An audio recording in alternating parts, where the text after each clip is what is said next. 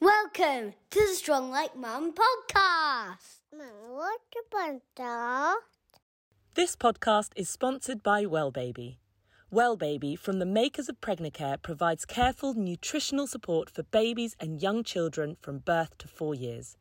Well Baby is a comprehensive vitamin and mineral range which includes the exact levels of vitamin A, C, and D as recommended by the UK Department of Health. Hello and welcome to the Strong Like Mum podcast. And this week I am joined by Vern Hill, dad of two, pre and postnatal PT, and founder of CariFit.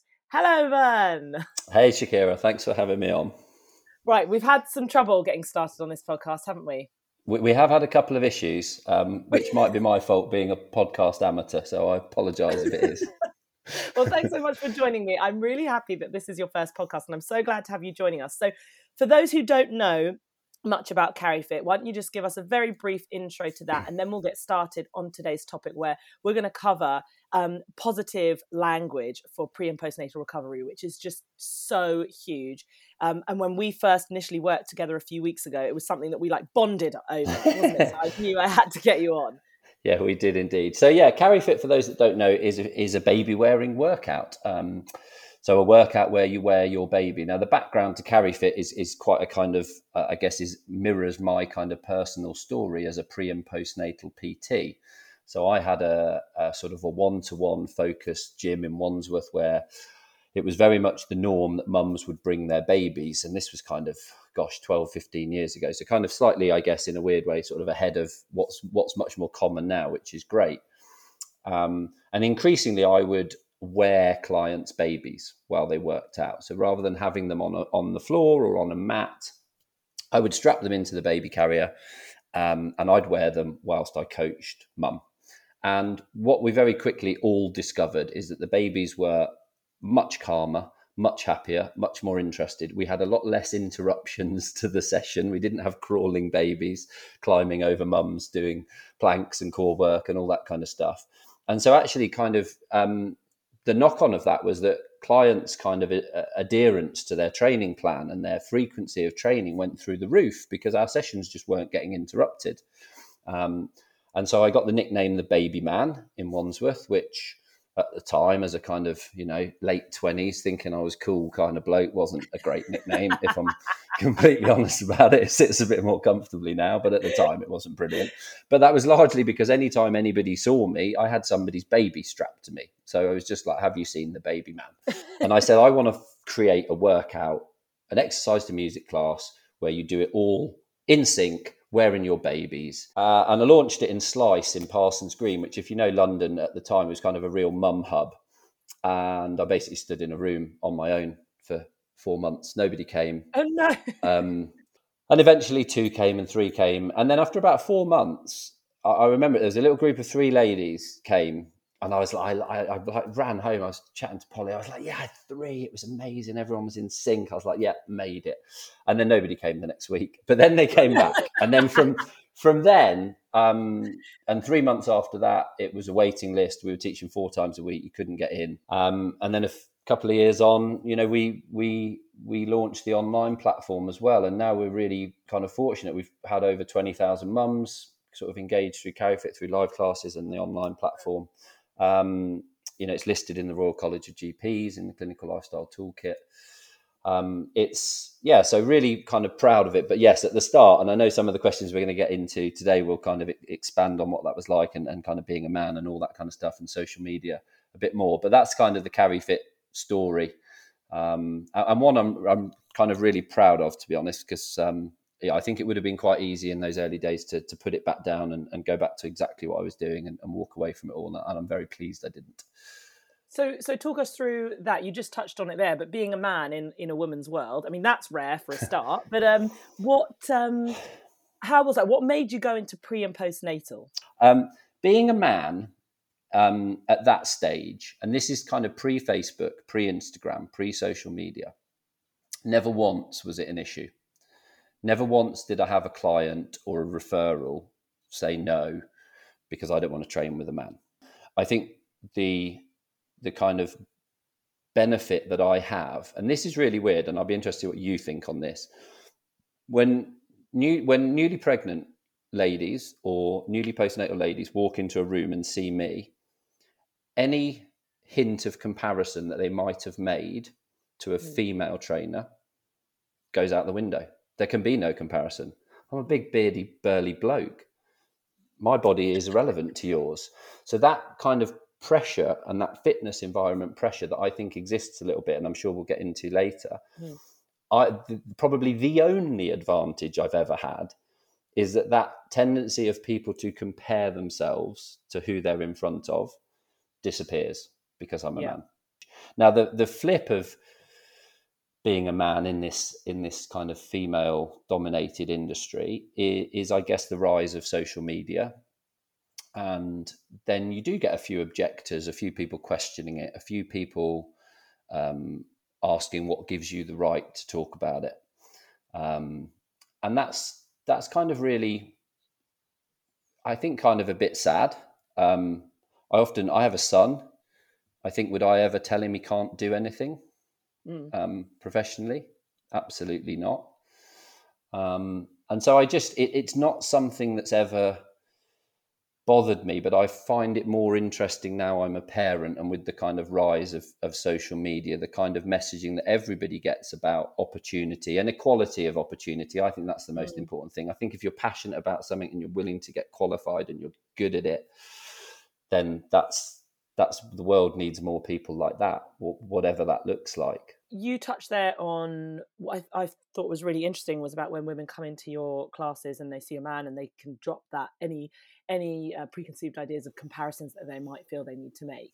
So let's just talk a little bit more about that about uh, confidence postnatally what you see from women that come into your classes with their confidence and and how you feel um, well I, I suppose you've just talked about environment but environment and language can really impact a woman's recovery postnatally Yeah, I mean, I think they're absolutely huge. I, I think I think language is massive, and I think community is massive, and I think safe spaces are huge. Um, one of my pet hates around language is that often people start with um, a negative piece of language where you could start with a positive piece of language, and I always Yep. kind of uh, am mindful of the impacts that that might have on people, because I think that postnatal is a real hotspot Mm. people are vulnerable to a lesser or greater degree. Huge amounts of changes have gone on physically. You're sleep deprived, you're hormonal, and those hormones change Yeah. um, as you go through your recovery. So I think often starting with positive language can just be a real positive. And to me, it's kind of common sense, but it doesn't. And I know we've touched on this before, it often doesn't fit the social media narrative or objective or the kind of clickbaity headlines. You know, to say, Mhm. you know, 75% of women recover completely normally without any need for assistance or intervention from having their baby. That's a real, that will give a lot of people a peace of mind. What you'll more Yeah. commonly read is 25% of women, you know, a year down the road are still requiring physio. Yeah. Well, You know, you- you'll start with something that puts fear into people rather than hope. I think Um, it's so interesting because you know it starts the, thing of language, as you said, is huge, and there's so many aspects as to where we can look at language and and social media and the language that's used there, um, as you said, in terms of clickbait, just to get people engaging with content as opposed to actually providing support is is a huge topic in itself. Yeah. But you know, if you look at that immediate postnatal period, just something as simple as I always think we I hear a lot. I suffered you know, pelvic floor trauma, or I suffered da da da, I suffered da da da, as opposed to I'm I'm managing or I'm coping with pelvic floor trauma, I'm managing my pelvic floor trauma. You know, something that that's that rather than putting this negative spin on women, we can actually be helping them to realize that they're capable, and that can start just with language, you know, and the and the language that we're putting into our system can have a very real effect on what we're putting out. Mass- massively, and I, I mean, I, I completely agree. I, think so much goes on through, uh, and if we broaden it out slightly from just the fitness world, at a time when people are in a heightened sense of kind of everything of their surroundings, of their world, of their sense of self, I just think that actually putting a bit of thought into language and how you communicate and how you talk is is is kind of like the least we can all do. I mean, this is supposed to be our job, right? Everybody thinks a lot and very deeply about movement appropriateness of movement movement patterns movement quality what should we be doing? You know everyone can uh, can uh, can assess a you know a diastasis gap all that kind of stuff but the, we don't probably or historically haven't put as much thought into how we then communicate it.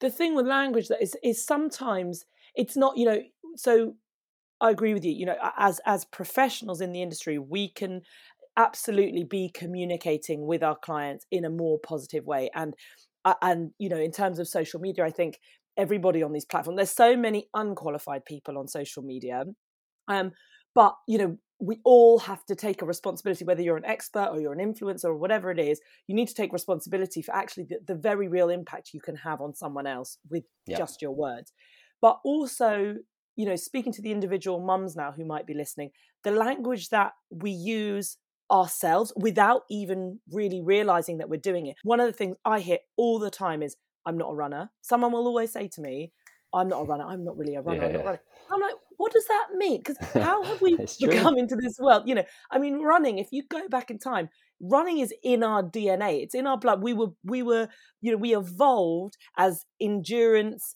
you know, uh, beings.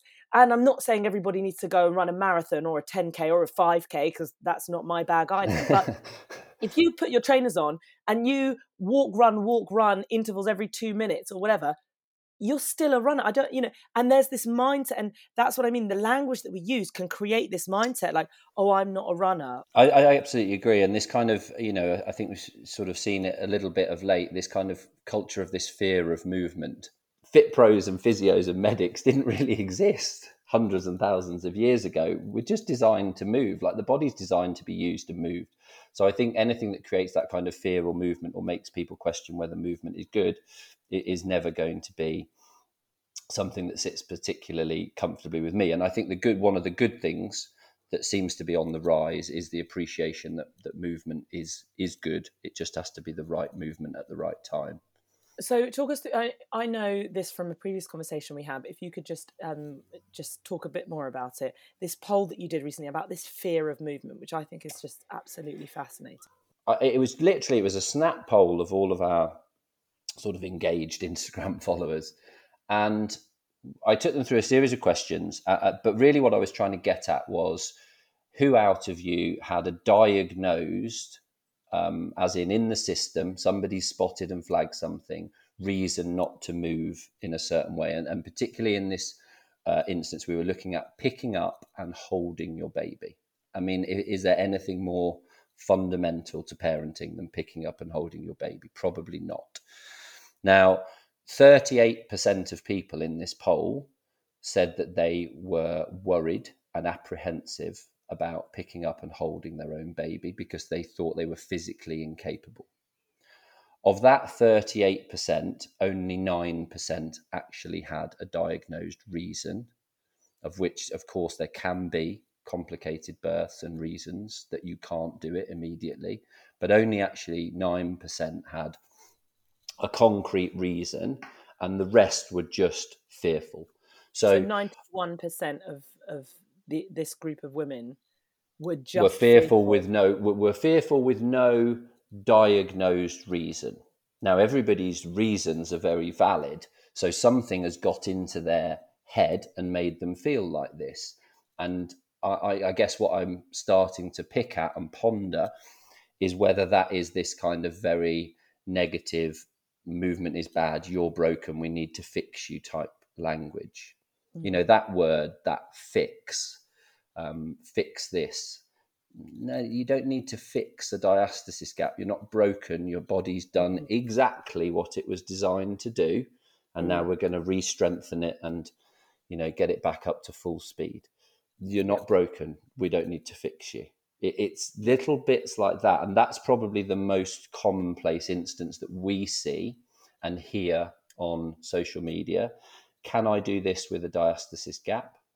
Yeah, you can because everybody's got one when you've had a baby. When yeah. you get to full term, you've all got one. Uh, people don't realise that they're not educated around yeah, it. Yeah. They're not told about it through their through their pregnancy.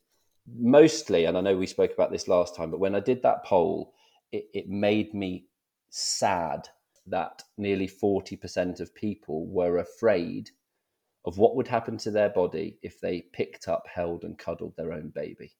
Wow. Because Yeah, you don't ever get those opportunities back.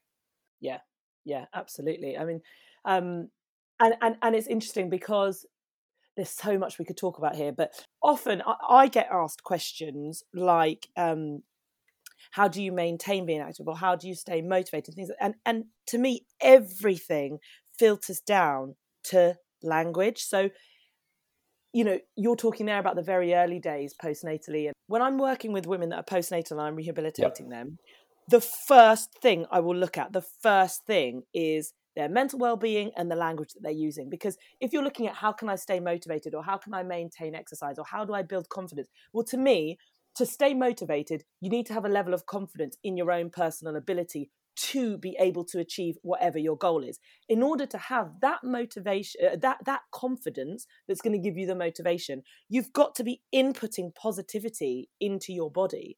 And one of the first ways we're going to do that is the language that you a use and b surround yourself with. Um, so social media is becoming an, uh, you know ever more popular and people are now turning to social media to find their experts. It's very easily accessible to all.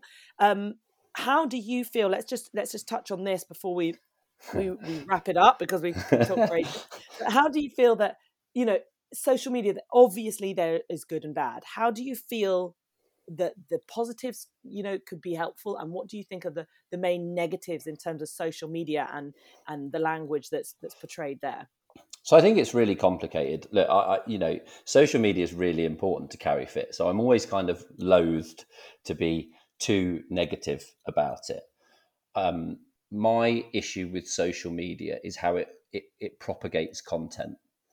Um, so let's if we if we step out of social media for a second and we look at the other main way that people find and access information, they Google it. And, and when Google has a ranking system called EAT, like its authority, its education authority trustworthiness. So it, it actually ranks information based on the trustworthiness of the source. So where's it come from? Is this a medical journal? Is this is this is this blog about um, you know squatting postnatally? Has this come from somebody that's qualified to talk about this? And then it ranks it accordingly. So people on Google will always find information that Google's done the hard work for them. It's if it's on that first page, it's coming from somebody that's qualified, trustworthy, etc., etc. And that to me is the very opposite of and potentially the problem with social media, where everything is ranked and shown to people based on engagement, likes, comments, shares. And then I think you get into this problem, as you touched on, that these people that are wholly unqualified to talk about things to this population group that deserve our best attention and care because they are literally looking after our future. there is no group more important to my mind, but they will be potentially shown content that is not of a great quality or perhaps not particularly relevant. But like you say, it then lodges into their psyche, into their mind, Yeah. into the language that they're associating with things. i also think there's a very fine line between aspirational content and content that makes you feel inadequate Yeah, and I think I think in terms of social media, it's really important that you follow those people who have the expertise and the knowledge, but actually are sharing the reality of it as well. I think that will always find an audience and people that appreciate it and respect it and connect with it. So this will make you laugh. This is a little insight into how much I don't like that. We when um when we first launched CariFit on social media, and I realise this is a podcast, so people can't see me. I'm not I'm not your typical I'm not your typical fitness person on on Instagram. It was suggested that for one of our very early photo shoots that um, I was swapped out for a fitness model. Um, so we had all real mums in there because I was really always insistent on that, and we, we always use real mums. Somebody did once suggest, "Well, we'll get some fitness models in and some fake babies." Like, no, no, no. Like we've got loads. We, we've got loads of real mums. We will always use real mums. Everybody that's in any CariFit content is a real mum, and that's their real baby. I'm pretty much the only one that wears a fake baby these days because mine are too big. Um, but, um, but yeah, it was suggested that I was kind of switched out for a, a fitness model. Diego, great guy, very handsome. And and it left such a weird kind of taste that after that we just kind of we always swore blind that whilst it would be a business page it would be the reality of the business. And the reality of the business is this guy.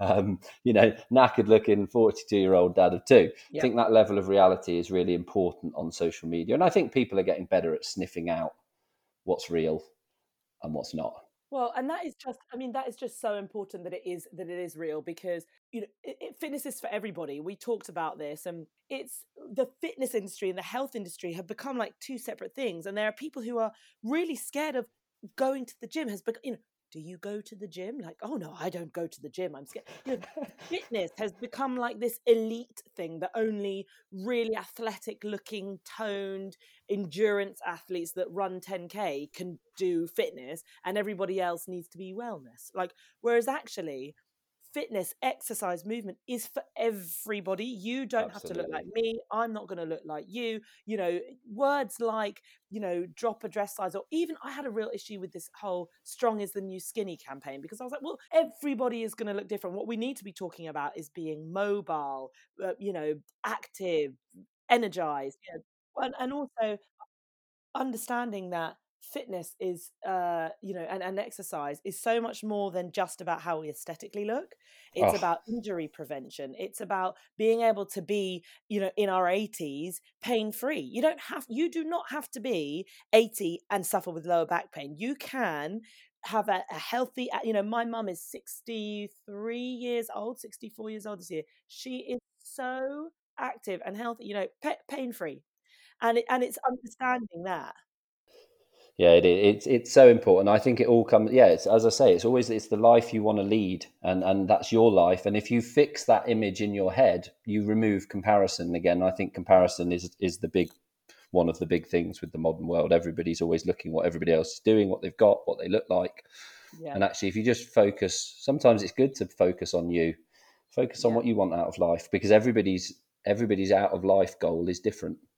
yeah become more inner directed than than looking at out external sources and you know other people to direct where you what you should be doing and how you should be Yeah, exactly. or listening to Yeah, my my me- my metrics for success are not yours, and they're not anybody else's. Yeah. um, and and that should be applied to fitness as well. My my metrics for what I consider to be fit are not yours or Yeah. anybody else's. They're just mine. thousand percent thank you so much for joining me i mean we've done really well actually to keep it so concise I, I, I was I was I was warning I was warning Polly that I'd probably be up around mid afternoon, and we started at ten o'clock. well thank you so much for joining me i really appreciate your input and your expertise and and just share very quickly where people can find out more about you and more about CariFit So you can find us at carifit.co.uk. It's C A R I F I T or carry underscore fit on Instagram. Look for the uh, sweaty bloke wearing a baby, and you won't be far wrong. thank you so much for your time Thanks, Shakira. Thanks for listening to another episode of the Strong Like Mum podcast. And remember, Vitabiotics Well Baby, expert nutritional care for your little ones for the start of their journey. To find out more, visit www.wellbaby.com.